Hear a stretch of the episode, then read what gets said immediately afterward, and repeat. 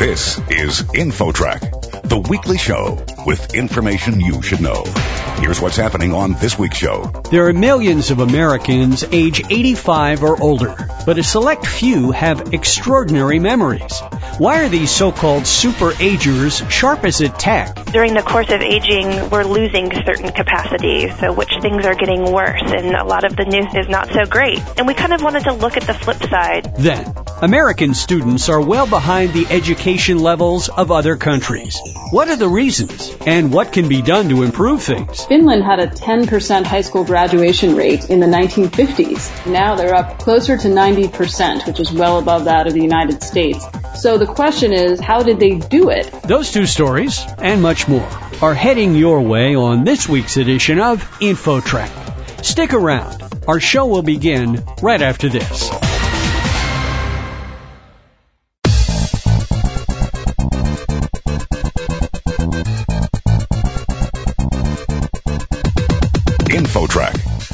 Weekly show with information you should know. Here's your host, Chris Whitting. If someone you know is in their 80s or 90s and has a phenomenal memory, they may be one of the so-called super agers, whose brains act a lot younger than their years. With more about this, we welcome Emily Rogalski, a neuroscientist at Northwestern University's Cognitive Neurology and Alzheimer's Disease Center in Chicago. Emily, welcome to the show. Thanks for having me. You're researching these people. What makes super agers so special? Well, one thing that makes superagers special is that in the course of aging, it's common to lose some of our thinking abilities. So our memory isn't quite as sharp commonly at age 80 as it is at age 50 or age 30. And we asked the question, what if that's not always the case? What if it's common to lose memory, but maybe it's possible that some people don't lose even that little bit of memory as they age? So you're looking for people who maybe have this unusual trait. Do you have any idea what percentage of the population might be like this? It's tricky to give an exact percentage, but what we do know is that the individuals who call to be a part of the study, we've screened over 350 to 400 people, and less than 10% end up meeting the criteria for participation. So of people who think that they have outstanding memory, less than 10% seem to fit our criteria. Have you tested these people you found to any extent? Yes, individuals who are enrolled in our super aging study undergo quite a bit of testing. So we have some paper and pencil tests so that we can better understand their thinking skills. We also ask questions about their family history, some of their medical background. We give them some psychosocial questionnaires to better understand their activities in daily living. We are interested in what their brain looks like. Is their brain able to maintain optimal health? So we ask them to complete an MRI scan. We ask them to also donate blood so we can look at genetic factors that might be contributing. And they're invited to participate in our brain donation program at the time of death so that we can better understand the cellular and molecular features that might be contributing to this rare form of successful aging. At what age does the average person begin to lose their memory? Generally as early as our 20s or 30s, unfortunately. Wow. We're talking on InfoTrack with Emily Rogalski, a neuroscientist at Northwestern University's Cognitive Neurology and Alzheimer's Disease Center in Chicago, and we're talking about a study that she's working on, the so-called super agers, older people with very sharp minds. I remember a TV campaign for a, a yogurt product that talked about people in Russia who lived out in the mountains who were phenomenally old and really healthy, and it was because they ate this yogurt. Is there any kind of a secret formula to this, do you think? A lot of aging research really documents how during the course of aging, we're losing certain capacities, so which things are getting worse, and a lot of the news is not so great. And we kind of wanted to look at the flip side. If we take someone with outstanding memory, what else is great and what seems to hang along with it? Anecdotally, we found that our superagers seem to come from different walks of life, different economic backgrounds, different educational backgrounds, and even seem to have different choices in lifestyle factors. So some superagers actually have been smoking for years. Not the majority of them, but there are a few. And then there are other individuals who don't drink at all and others who say that it's very important to have a martini at 5 p.m. every day. and that's one thing that's helped them to be a superager.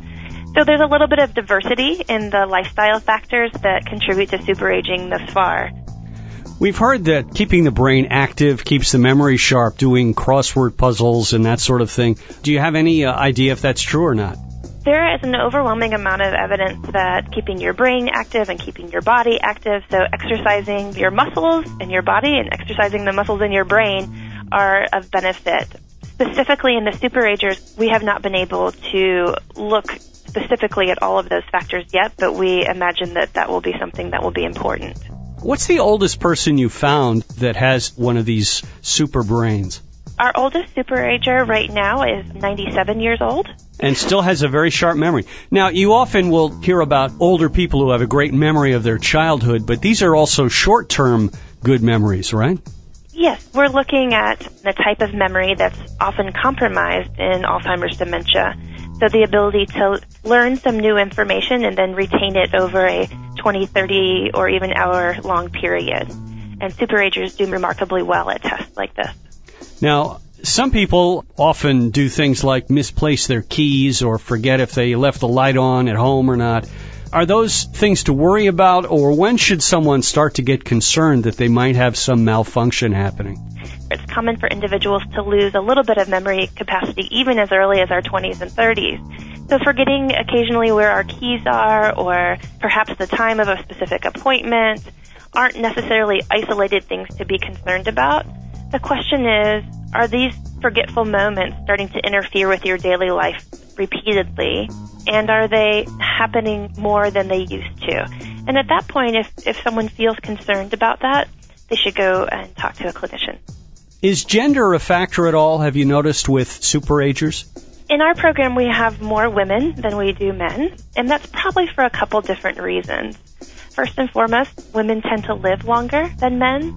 Secondly, women tend to volunteer for studies more often than men do. And we want to mention that you are actively looking for superagers for your study. People can learn more by visiting the webpage brain.northwestern.edu. In terms of all the rest of us who just probably have average memories, is there anything that you hope to learn that will help the mass population out here?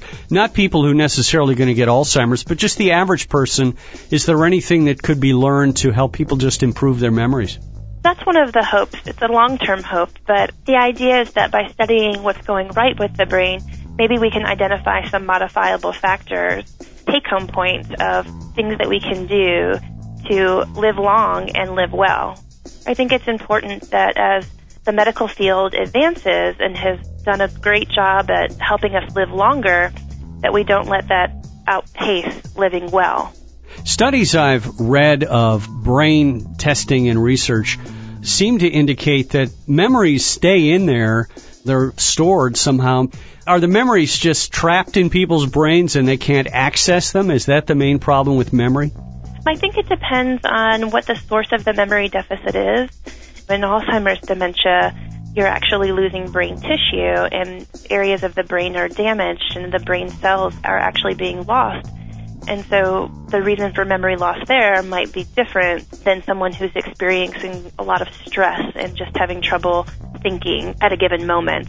The brain is a very complex organ that it really would depend on what the cause of the memory deficit is.